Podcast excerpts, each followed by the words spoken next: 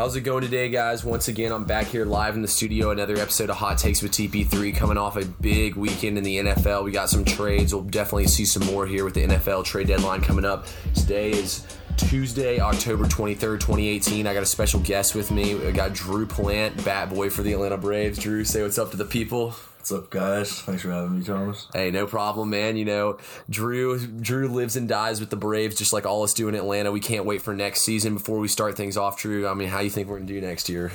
I'm excited. It's going to be a fun off season. Um, going to be a lot of moves probably, but we're in a really good spot. We got a lot of assets to make the team better and hopefully be in the World Series next year.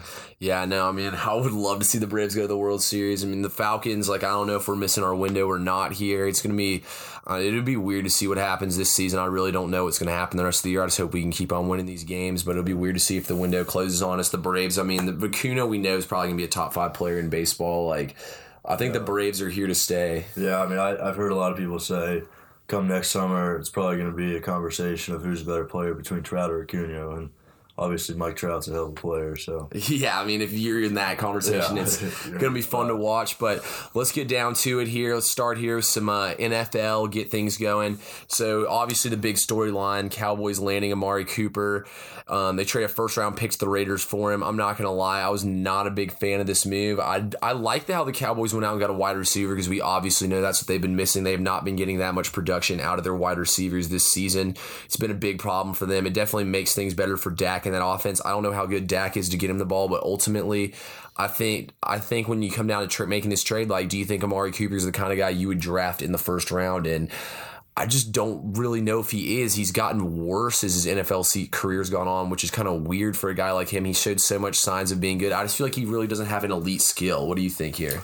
Yeah, I mean his, his I think I saw his drop percentage was like top two in the league mm-hmm. the past mm-hmm. couple years. I mean his first two years were he was really good, and people were saying he's going to be a star wide receiver for years to come. And since then, he just hasn't been the same guy. And uh, I mean, I think he's he'll be a good fit on the Cowboys. Obviously, their wide receiver core is very thin, um, but midseason, I mean, how are him and Dak going to be able to get chemistry in the middle of the year and stuff? And um, I don't think it really puts him over the top as a better team than the Eagles. So, and especially to give up a first round pick for that, I heard I saw that. Um, the Eagles might have offered a second round pick for him, and uh-huh. that's what made Jerry Jones give in and give a first round pick.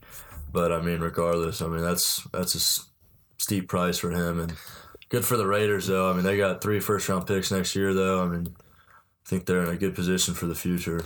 Yeah, no, I agree with you. The Raiders completely rebuilt this team. They've got three first round picks in the upcoming draft. I mean, they might have more draft picks than they have wins in this upcoming draft. Then they've got another first from the Khalil Mack trade, a third. Like they just got tons of picks stockpiled. So I mean, I think they're doing a good job here in the Raiders. And at the same time, they still have talent on their NFL team right now. Yeah, I mean, they are decent. Yeah, they still have their franchise quarterback. Yeah, so yeah. that's huge. Along with all those things, I could see Oakland really kind of tr- maybe even trading a couple more guys. Maybe Donald yeah. Penn, a couple other veterans, get rid of them.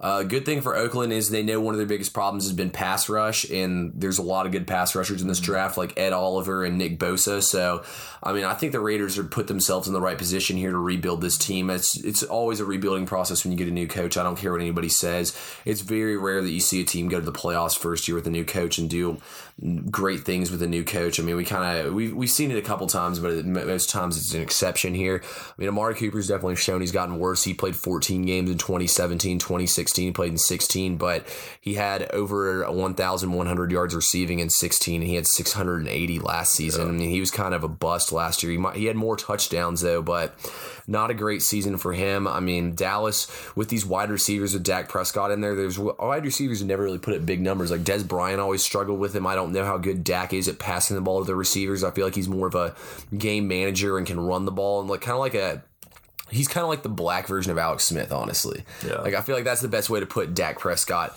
in words for you here. Um, they'll definitely have to get him in, inserted in the offense. Luckily, they have a bye week this week, so it's kind of the right time to make a trade if you're Dallas to get him inserted there. But do you think he'll be much of a, fa- a factor and can help them win this division? I, I don't think they're the favorites to win the division right now. Mm-hmm. I mean, they still got Philly. I mean, the chances of him turning back into old Amari Cooper right away is very rare. And I mean, I know a lot of quarterbacks they take a little while to get the chemistry and stuff with a new wide receiver. So no, I don't see them winning the division. Yeah, I agree with you there. I was looking through a lot of stats for this division. I mean, this division has been horrible on the offensive end. Yeah. Philly's 19th in yards and 22nd in points per game. They're the highest in yards in this division and the highest in points per game. Dallas and the Giants are 26 and 27 in points per game. The Cowboys, I will say this: the Eagles' defensive line is freakish, but the Cowboys' linebackers are Jaylon Smith. Um, I think it's Leighton Vander Esch, the mm-hmm. rookie they got out of BYU, and Sean Lee. I mean, that's a very fearsome. Yeah, it's a solid linebacker core, and I mean, I watch them a lot. I've been, the Cowboys are always on prime time, so you know you have to watch them. These linebackers, they make plays and get around on the field. I personally think Dallas. I would say they're the second best team in the division. Washington might be in first place right now, but I think they'll phase out. But uh, ultimately, I predicted the Eagles win this division at nine and seven, and I'm sticking with that. I still think the Eagles have got some getting on track to do, but I think they'll beat Jacksonville this week. Yeah, Philly's the most talented team in the division, I think, and I think they'll by the end of the year they'll be there after 17 years. Yeah, no, absolutely. I mean, this team's way too talented and way too well coached yeah. not to figure it out. So we'll keep our eye out what happens in that division. But like we both said, Philly's still the top dog out there. Um, I mean, the Jags are falling apart right now. Uh, it's not looking good for them at all. They've dropped three in a row now. This team has dropped to three and four on the season. Is it is it panic time in Jacksonville? Yeah, I think it is panic time. I think they, they got a um, case of the hangover from last year. Um, they made a deep run into the AFC Championship. Should have won the game, honestly. Yeah, they should. Yeah, they blew it. Um, and so I think they're still. We've seen a lot of teams recently between s- several different sports that the year after they make a deep run in the playoffs, they struggle next year. I mean, Philly's kind of going through it right now. Um, we've seen the Cubs in baseball; they won the World Series and haven't been the same team mm-hmm. since. So I think they're. Uh, kind of going through a little bit of that, and the the offense all around has to be better, and the defense needs to step up, and someone needs to make a play to get them back on track. Yeah, no, I agree with you on this one as well. I think the Jags have fallen apart. I picked them to miss the playoffs completely. I've never been very, very high on the Jags this season. Uh, Bortles ranks his pass his completion percentage is 29th in the NFL. So I mean, there's 32 teams in the league, so that's pretty bad. Yeah. Blake Bortles has not been playing very well, and I think that's been their ultimate problem. He's benched last week, and uh, Fournette's been hurt. I mean, this offense just has nothing on it, and that was my problem. I think the defense is good, but when your defense is out on the field the whole game, they can only do so much. Yeah. And going so, off going off your point on that, I was um, looking up some stats actually, and the Jags are the second best defense and uh, yards allowed, but ninth in points. And I think that goes back to the offense just being so bad that the defense is on the field constantly, and the defense is always with their backs against their own end zone mm-hmm. with the other teams driving, just because their offense can't move the ball down the field. And even if it's not scoring points, just at least flipping the field over where their defense, where the other team has to go 90 yards to score. So yeah, in the think that's a direct result. No, I agree with you completely. And honestly, the defense was not even playing that well against Dallas. They gave up multiple yeah. uh, seven like long drives where the team controlled the ball, and they just got stuck out on the field so long, got tired that teams were able to move the ball over. And we saw te- te- Texans do a similar thing, and the Chiefs, although they did throw four interceptions against Kansas City, but they're I mean that's on Blake Bortles, but I just think below average quarterback and offensive output has hurt this team. They traded for Carlos Hyde. I really don't think that's going to do much to fix this team. I think Fournette is ten times the back that Carlos Hyde is. I don't see the Jags making the playoffs at all. And I actually here's a hot take for you. I think the Titans can turn it around and still make the playoffs. I picked the the Texans to win this division. The Texans' first three losses this season were by one score or less. So I mean the Texans have obviously figured that out. I still really like the Titans. I think the the main problem for them is Mariota's had three new offensive coordinators in three years. Mm-hmm. Yeah, the Titans have a talented team. I mean, they have defense and offense. Mm-hmm. Um, I mean, if they can figure it out and make it click, yeah, I could definitely see them making a run. Yeah, and they went for that two point conversion too in that yeah, London game. Yeah. I mean, that's what that's like what I've said with all these coaches making these questionable calls. You get it, you're genius. You miss it, you're an idiot, and that's just the way it is with coaching. You got to take risks sometimes, and you win sometimes with the risk. Other times you you don't get it with the risk, and you and you're done. Just like Bel- Belichick uh, benching Malcolm Butler in the Super Bowl. Yeah yeah, the, the, this division is just kind of like the NFC East, where it's they're waiting for someone to take it. I mean, I thought the Texans were going to have a breakout year and be one of the best teams in the league, and I mean, yeah, they lost their first three games, I think, and just haven't looked great all year. They've gotten some wins recently, but still haven't. Yeah, they, I mean they've been tight wins. I agree with you. This think this Texans team still is their best football left to play. They played the Dolphins on Thursday night football this week. I think they can come out and win that game and keep this five, get, extend this win streak mm-hmm. to five games. And just looking down their schedule at Denver, Denver hasn't been great. At the Redskins, at home versus the Titans, at home versus the Browns, Colts at the Jets, the Eagle at the Jet or at the Eagles versus the Jags. I mean, this is a very winnable schedule for them. I think it's a very favorable schedule. I still think the Texans make the playoffs. I picked them to lose the Falcons in the Super Bowl. Falcons in the Super Bowl. On the other hand, I don't. I, I don't know if I can back that one much much more. A big win for us last night, but I think the Texans can turn around and win this division. I just I think the Jags are done. Yeah, uh, the Texans are one of the most talented talented teams in the NFL, in my opinion. Yeah, no, I agree with you completely. I mean, it's tough to write a team off like Jacksonville off this early. You can't say they're done, but unless they find some offense, it's not. Yeah, yeah. I just don't see it happen in Jacksonville. I'm sorry. So huge debate here. I was even watching First Take this morning, and Stephen A. Smith did this, and it really had my blood boiling. Who's better? Who's your best team in the NFL? I think two teams have set themselves aside: the Chiefs and the Rams. So, I mean, who you got for this one, Drew? Right now, I'm going to say the Chiefs are the best team. Uh, I mean, Patrick Mahomes is looking like one of the best quarterbacks in the NFL. MVP. The weapons he has on offense around him are mm-hmm. some of the best any quarterback has. Um, defense is good. Um, I mean, playing at Arrowhead, that place can get loud. Yeah, they broke the Seahawks record for the loudest stadium. Like, yeah. it's it's no joke in there. But I think come the end of the year and come playoff time, I think teams will still figure out Mahomes a little bit, and he'll have some aggression and um, the experience the Rams got playing in the playoffs last year was only one game, and it looked really bad versus the Falcons. But I think now that Goff has that game under his belt, I mean, with Gurley's having an unbelievable year, mm-hmm. Cooper Kupp, Robert Woods, Brandin Cooks, all those guys on off the wide yeah, receiver. too many core. weapons. Yeah, and then the defense obviously is phenomenal. So I think come playoff time, I I see uh, I like the Rams better, but yeah, see, to me, both these teams are a lot similar in the fact that their quarterback is a young stud, so they're not paying him a lot of money. So they went out and get their team the pieces. Mm-hmm. They got that running back, Kareem Hunt, Todd Gurley. Obviously, I like Todd Gurley. He's the guy I picked to win an NFL MVP this year. It's going to be tough race probably between him and Mahomes. You look at the Chiefs' schedule; they still got to play the Raiders twice. Like they have a decently easy schedule left the rest of this season. So my biggest thing is I want to see how Andy Reid moves throughout the season. He's been known to get out to hot starts and kind of struggle. I have the Rams ahead of the Chiefs here. The offenses are pretty much top three in basically every good stat you want your offense to be in. My biggest separation is the Chiefs de- or the Rams defense is fourth in the NFL in points per game, and the Kansas City defense is 22nd. The Rams have given up a lot of yards. They're middle of the pack towards bottom of the pack and giving up yards this season. But the thing is, they're good at getting you off the field and limiting your abilities or creating turnovers. Like they limit your points so much, and I really think that's a big thing. Like especially in the new NFL with all all these p- passing penalties and just like all these roughing the quarterback and stuff, you're going to give up stupid first downs that you shouldn't give up. Teams are going to move the ball on you. It's all about if you can hold them to a field goal. Because I mean, we've seen all the kicking troubles in the NFL. Like Justin Tucker misses his first career yeah. extra point. I, am honestly, I think Justin Tucker might be. He's up there in like conversation for one of the best kickers of all time with how yeah. good and efficient he's yeah. been, and he misses an easy extra point. So, I just feel like that these teams with the way they play and stuff that I just like the Rams defense better. I think the Rams defense gets them out of a lot of situations if the offense is struggling. Obviously, we haven't seen the Chiefs offense struggle yet, but it's definitely going to be fun to watch. I wish these two teams played each other. Yeah, yeah, that would be fun. I mean, could be could see it in the Super Bowl, but going off what you said, I mean, yeah, getting off getting your defense off the field and your offense on the field come playoff time is huge and um, red zone stops and stuff like that. And I mean, the Rams points per game shows that they do that very, very well. So mm-hmm. yeah, come playoff time, I think you got to give them the advantage. Yeah, no, I mean the Rams also they've been done a good job this season. They're top they're top ten in interceptions and fumbles forced. I believe they lead the NFL in turnover margin. So they just need to keep on leading this offense, like we said, stacked up with all their pieces both these teams have. So I would love watching these two teams play each other in the Super Bowl. I think that'd probably be one of the most fun ones. Obviously, you can't write off New England. My bold prediction for this season, going back to what you said with Jared Goff in the playoffs, I actually don't trust Jared Goff in the playoffs still.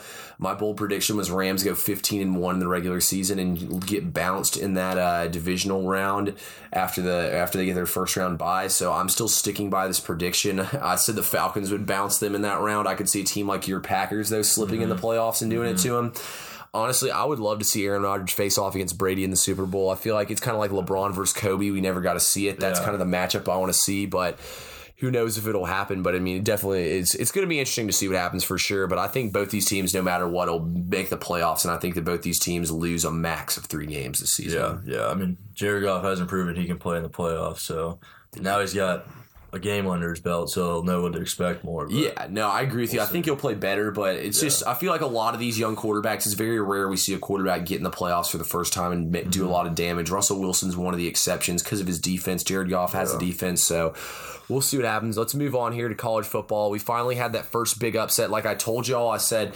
Alabama, Clemson, Notre Dame, all of them had easy schedules left. I mean, I wouldn't say Alabama's schedule is easy necessarily, but I said they all have games where they should be at least like close to touchdown favorites, if not more than that, and they should win all these games left on their schedule. We saw Ohio State lose, changes up the Final Four. I mean, what do you what are you thinking here for the Final Four? So the Final Four, I got Clemson at one. Um, they have a pretty easy schedule the rest of the way. Mm-hmm. Um, I don't see anyone in the ACC really beating them. I agree with you completely on that. I think they beat the best opponent on their schedule. NC State's probably the second best team in the ACC. These teams have been very inconsistent. I think before Virginia Tech lost Josh Jackson, I thought they were the second best team. Mm-hmm.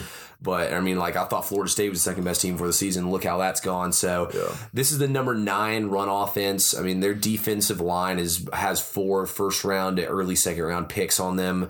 Like you said, I mean, they've get. I think this was their statement game, really, just how they yeah. beat the crap yeah. out of NC State. They got Lawrence in that bye week, so you know he's no more comfortable in the offense. I think Clemson kind of runs over everybody the rest of the season. So I agree with you there. Who you got as your second team? I got Notre Dame at number two. Okay. Um, we beat Stanford. As for the people who don't know, I'm a huge Notre Dame fan. Um, so we took care of Stanford, and then next week we came out and beat Virginia Tech on the road. I mean, it was post Josh Jackson, but that's still a really hard place. Yeah, I mean, going in Blacksburg and beating them the way y'all did is impressive, mm-hmm. no matter then, what. You know, we got to win over number five team in the nation and uh, Michigan and the rest of our schedule really is pretty easy. So um, as long as we don't slip, we almost slipped up versus Pittsburgh this past week, but um, as long as we take care of our business and do what we can do, then we should. Yeah, it's all about surviving and advancing in college football. Honestly, in football in general, it's just all. It's not about how you get the win. It's just about winning. Uh, I mean, Navy. I think Navy might play y'all a little bit closer just because it's a rivalry game. But they at the end of the day, do. yeah, you're at home. You got the defense coming off a bye week. I think it was really smart that Brian Kelly took the bye week before mm-hmm. Navy because that way you can kind of have a week, an extra week to prepare for the triple option, which is different. I honestly think at Northwestern, Northwestern's one of those hit or miss Big Ten teams. You really mm-hmm. don't know what you're going to get. Y'all are either going to go in there and beat the snot out of them, or Northwestern will hang around and be tough. But a lot of people were saying that was a trap game for us, and it actually just got moved to um, prime time at 7:30 at night. Ooh. So hopefully that'll help our guys come out. Yeah, y'all been good in prime time they'll this be on season. the big stage and know they can't slip up. Yeah, exactly. I think Florida State can play with y'all for a half, but I mean in the second half, I think y'all run away with it. I don't think. I mean, who knows if Deondre Francois will still be alive after Clemson this week? I honestly think they might have to take him off in a body bag. Syracuse, no problems there.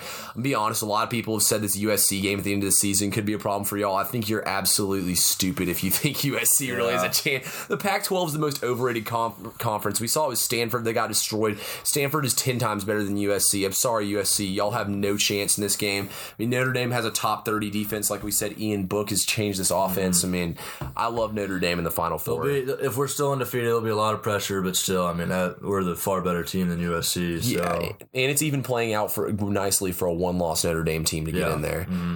Um, and my my next Final Four team I have on here, I know you might have different from this one, but I have Alabama. I think they have the best player in the nation with Tua. They have the best offense. They run the they are top three in running. They're number one in yards. I mean, this team's absolutely throws all, all over teams. They they murder you in the first half. They've covered every single first half spread this season. Um, their their just defense is a top fifteen defense. This Alabama team goes in week in and week out and takes care of everybody. I mean, you could say yeah they've never played anybody, but they still play an SEC schedule, and they scheduled Louisville. Like they can't help it that Lamar Jackson went to the NFL, and what did they do? They made Louisville look like they were playing like like a Louisville directional school or whatever, like Western Kentucky or yeah. something like you know. what I mean, they it look like they're playing one of those teams. So, I mean, Alabama's the real deal, and if you think any anything otherwise, I feel like that you're just stretching and trying to find something. What do you think here? Yeah, so I think I think Alabama loses to LSU. Oh, hot take right there. Um, LSU. I mean, that's obviously a tough place to play. Mm-hmm. Um, Tua is the best player in the country, but he really has had no pressure on him in the 4th mm-hmm. quarter this year and hasn't really had to play a full game just because they've been up by so much. Okay. So just having to play four quarters in Death Valley I think could get to them, and I think LSU is going to be ready to go, knowing that you know if they win this, they get a good chance to go to the Final Four. Um, so I'm gonna I'm gonna give you a hot take and say that LSU upsets Alabama next weekend. I like it, but I'm gonna be honest. I got to go different from you. Look, Death Valley night game. It's already eight o'clock. You know that's gonna be the big game on CBS. Like it's definitely going to be a tight one. My thing is what it comes down to is coaching, and I'm taking Nick Saban out coaching Ed Orgeron nine times out of ten. This could be the one time out of ten. I mean, you abs. I'm not going to say Alabama's an absolute lock to win this game. Because I mean, saying you're going to beat LSU in Death Valley is mm. it's a tough task. They don't call it Death Valley for nothing, but I still like Alabama to come out of this one. I just think that this will be kind of be the game where Tua really, really proves to everyone that he is the best player in the nation. Mm-hmm. Alabama can get it done. I just feel like with how high scoring this offense has been that they can kind of contain that, that they can kind of contain Joe Burrow enough. I think Saban will dial something up for him, and I think they'll take care of business. But I mean, that's gonna be a crazy game. So you have LSU in your Final Four, I assume. No, still. So I I think we're gonna see a repeat from next year. I got UGA. Then uh, you know, last year they got their butts kicked by Auburn mm-hmm. in the regular season, came back and beat them in the SEC championship. I think the same thing is going to happen this year. I think uh, Georgia's going to bounce back from the LSU loss uh-huh. and beat LSU in the SEC championship. Okay. I think Fields is going to see more time on the field. I mean, I don't know how they wouldn't after yeah. what happened versus LSU. I think you got to get him in the game more. He's he's the most talented quarterback on that team, mm-hmm. um, and so I think they're going to come out ready to go versus LSU. Yeah. See, I think if we've learned anything in college football, it's that you kind of have to have that big time play quarterback. Like we watched Deshaun Watson beat Alabama in the national championship. We watched Alabama had to switch to Tua to win the national mm-hmm. championship. Like they have that guy. I mean, I like Fromm. He's a good kid, but I just feel like he's a game manager, and I think he's what holds mm-hmm. Georgia back. So I agree with you. We need to see Justin Fields on the field more. Uh, I actually think LSU could slip up at Texas A&M. Texas A&M's no joke. Mm-hmm. Jimbo Fisher's done a great job. As much as I hate Jimbo Fisher, he's a hell of a coach. He's done great things with Kellen Mond and that entire offense. I mean, that's gonna be that's gonna be a tough game. I believe that's the Friday after Thanksgiving. They always play that game. So, I mean, it's it's tough sledding for LSU. They got two big games. I mean, if LSU can win both these games, they're absolutely for real and, and no doubt about it. I mean, even if LSU were to go down and lose to Georgia I would have a tough time not putting them in the Final Four still. Like, if LSU and Georgia are both two lost teams, I would pick LSU over Georgia because they beat better opponents, even mm-hmm. if they were to lose to Georgia again. Mm-hmm. But that's just me. It's going to be a tough race to see what happens. I have I have LSU in my Final Four right now, just because I don't really like to speculate that much over what I think is going to happen. But if I had to give you my final, like what I think the Final Four is going to look like. I would. part of me really wants to put Michigan in here. Number one defense. Ohio State hasn't played anybody. Yeah. But I actually think Oklahoma is going to end up slipping back in the Final Four. I think a one loss Oklahoma team, they get to play Texas in that Big 12 championship game. And I think they come back and prove themselves and they beat them. I think our final Final Four we see is Alabama, Clemson, Notre Dame, and Oklahoma. Yeah. So my four team, I have either between Bama and Oklahoma. If my scenario does play out, um, then Alabama will have one loss, but they won't be. They won't win the SEC championship, and then Oklahoma has a good chance to be sitting there at one loss. And then, I mean, it's up to the committee. I'm going to say they'll probably put Bama in. I mean, Bama has just destroyed pretty much everybody they've played, and their wins are just really yeah. good. So I think ultimately Bama gets finds their way back in there, but Oklahoma could be right there with a chance to be the fourth seed. Yeah, it's definitely going to be weird if that Alabama or if the Alabama were to slip up and then LSU slips up too. Because I mean that definitely opens the door for one loss Ohio yeah. State to still get back in there. Because I mean you could also look at Alabama's schedule and say, okay, who have you beaten? Like, yeah, you can say you play in the SEC, but like Alabama's only ranked opponent they've beaten is Texas A&M. Yeah. So that could at the same time come back and kind of bite them in the ass here a little bit. So a 20 a 29 point loss to Purdue is pretty bad for Ohio State. Even though yeah. even if they're only sitting there with one loss, that's a bad loss. Yeah, that's what I'm saying. I mean, Ohio State's really not going to beat anybody. Michigan State, Lewerke's got that hurt shoulders, and we, we saw them get under 100 yards against Michigan. I mean, Michigan's defense is for real. So yeah. that's going to be interesting. It's going to be crazy to see what plays out.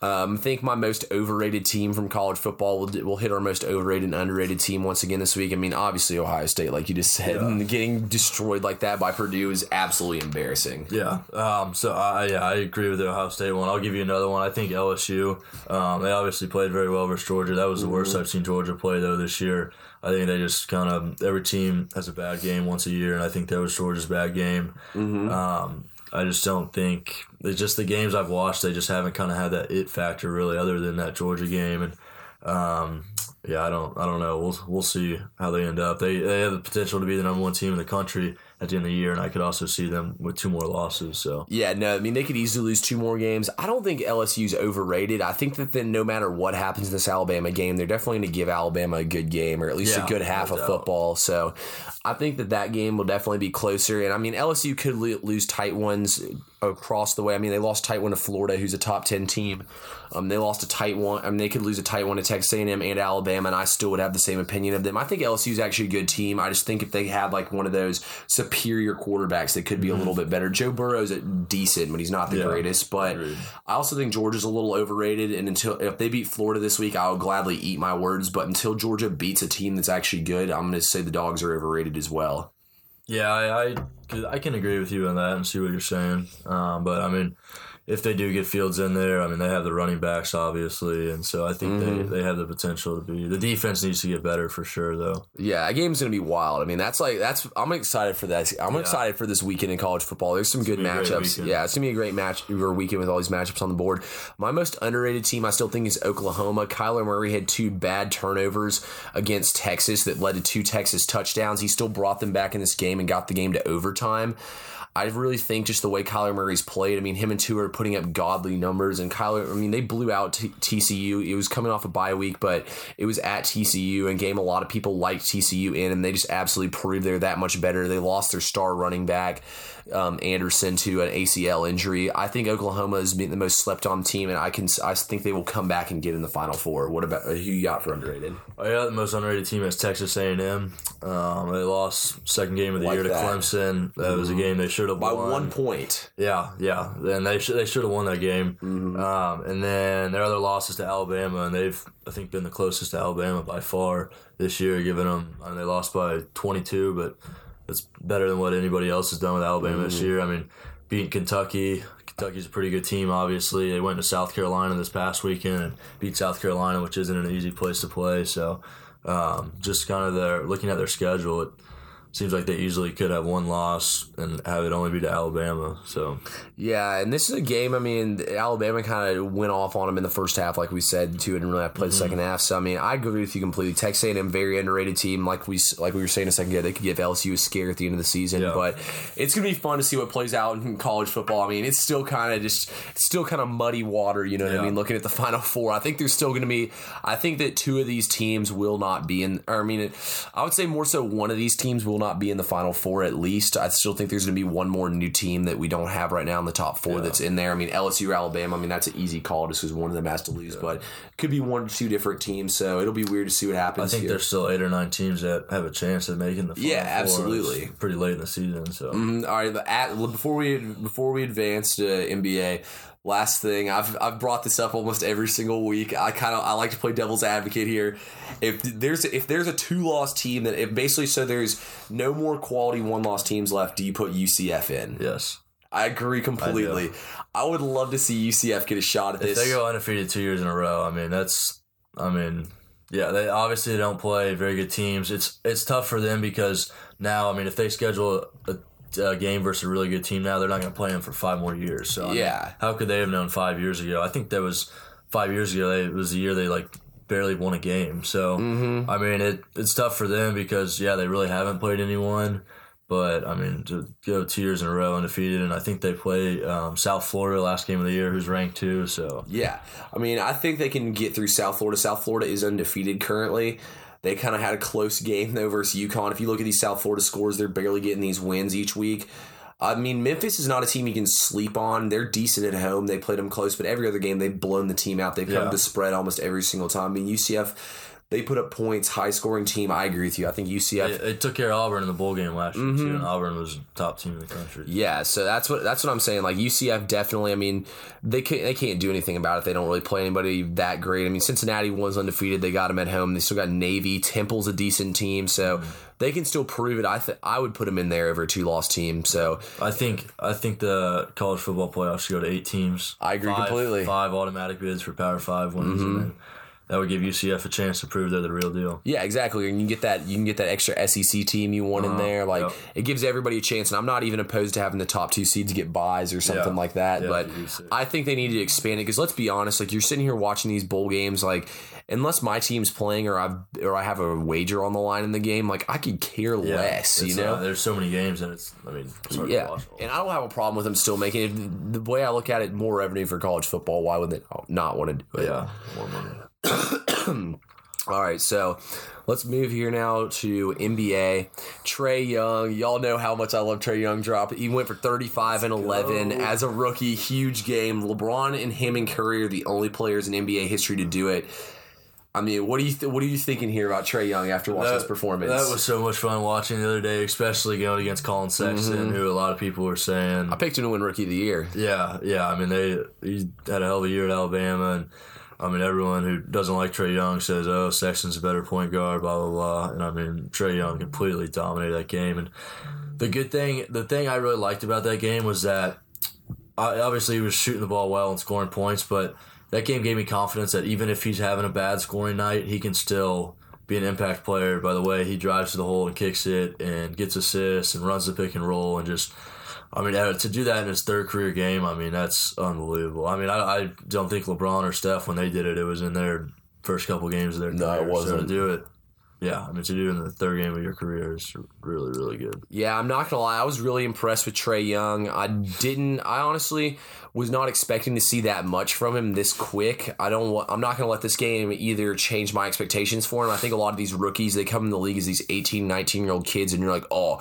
they're so good in college, they should be averaging 30 points instantly, yeah. and like it's not gonna happen like that. It takes a little bit of time for them to progress and stuff. Like I mean, Doncic. I think Doncic is the most was the most ready. Him and Ayton out of all of them, and Doncic had mm-hmm. 27 the other night. But what Young did in this game was unreal. And my biggest thing about it is not even the stat lines he put up. He controlled the entire game. Like when I mm-hmm. watched the game, it looked like Trae Young was in control, and that's what I wanted to see out of him mainly. Is that him to prove to me that he can control a game. Because if you can control a game and make it play like LeBron controls the game, he slows it down, makes it not a transition mm-hmm. game, and he makes the game happen on his terms. And that's what Trae Young did. He made the game happen on his terms. And so like you said, if he's not having a great night, he's still going to get assists and yeah. get shots for other people. And regardless, you're not going to leave him open for three pointers and stuff and the no, way he can hit them. So I think Trae Young's ready. I mean, obviously, I still think he'll have some games where we see lots of turnovers. Where I mean, he's just small. That's his biggest problem. Like the most impressive thing in this game, he had one turnover. Yeah, that's the biggest thing. One turnover, and to think he had the ball that much, shoot that much, mm-hmm. plus 19, plus minus. I mean,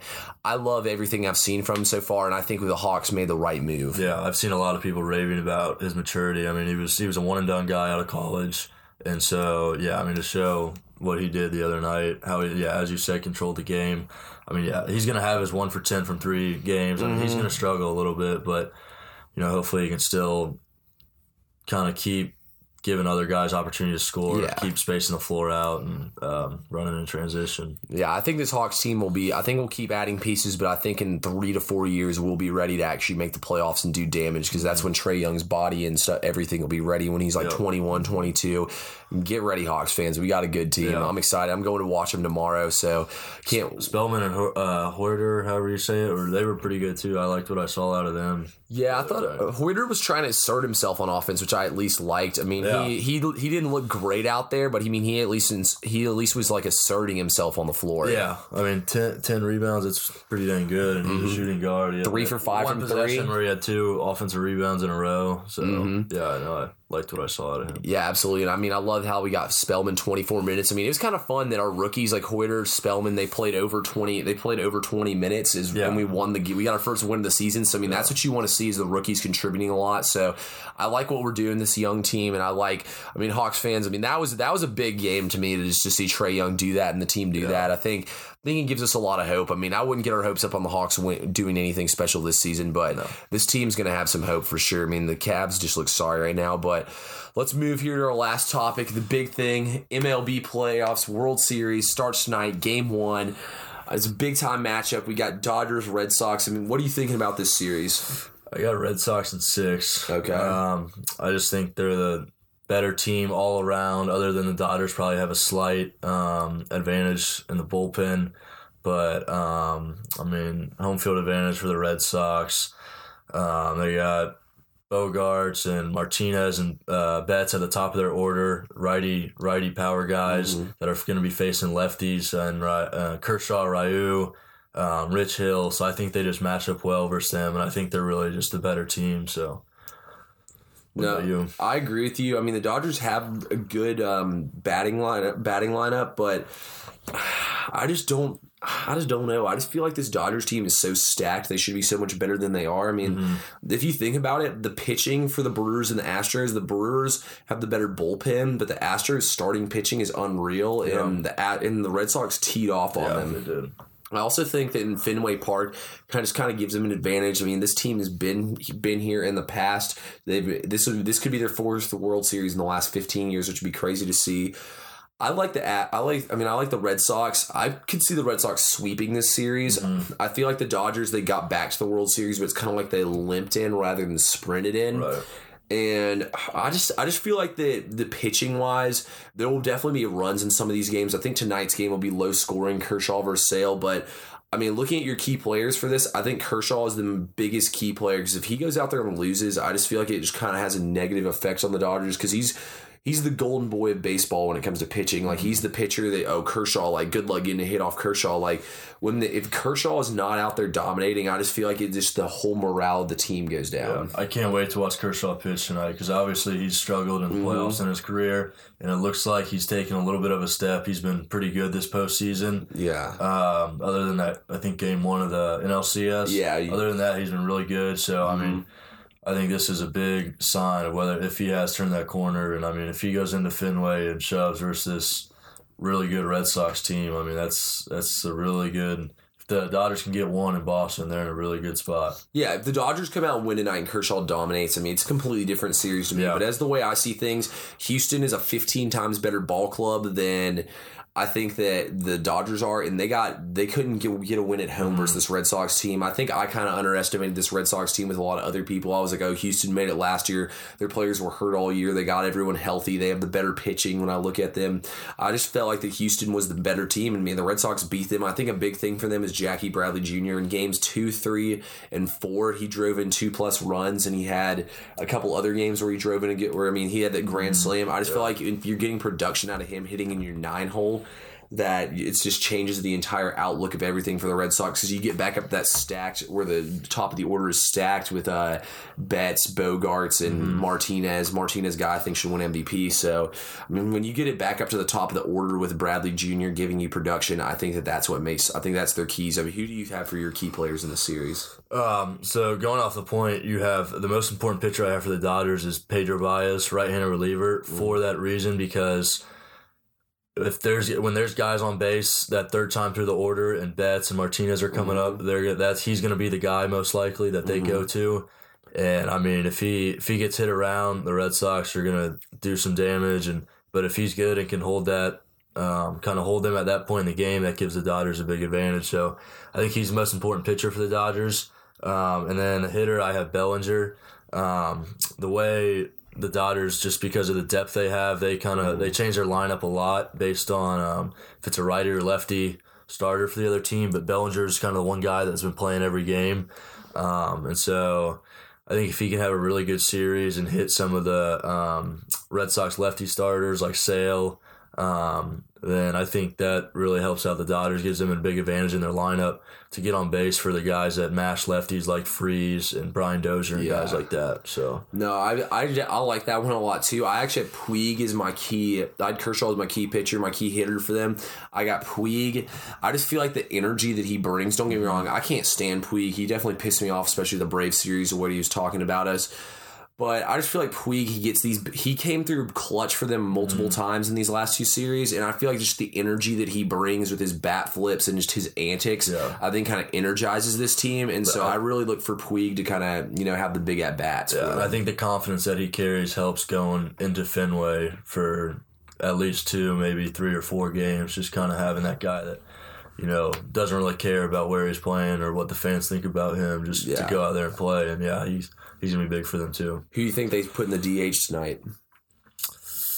For Sale, um, maybe Brian Dozier. I could see he hits lefties well, and mm. he's a dead pull hitter. So trying to get a ball off the uh, monster off Sale. I mean, I could see them doing that. Yeah, I mean, I could see this game being kind of sneakishly more high scoring than people think it is. Yeah. The over unders at seven and a half. I can't touch it though, just because these two pitchers are so good. This game could be real low scoring, but I mean, I could see this game sneakishly like having. You know, these teams hitting like they're so stacked with Yeah. hitters. Like when I look down these batting orders, I'm just like, dude, like how did you not get Yeah. more runs? Especially the fact the Dodgers have Freese and Dozier off the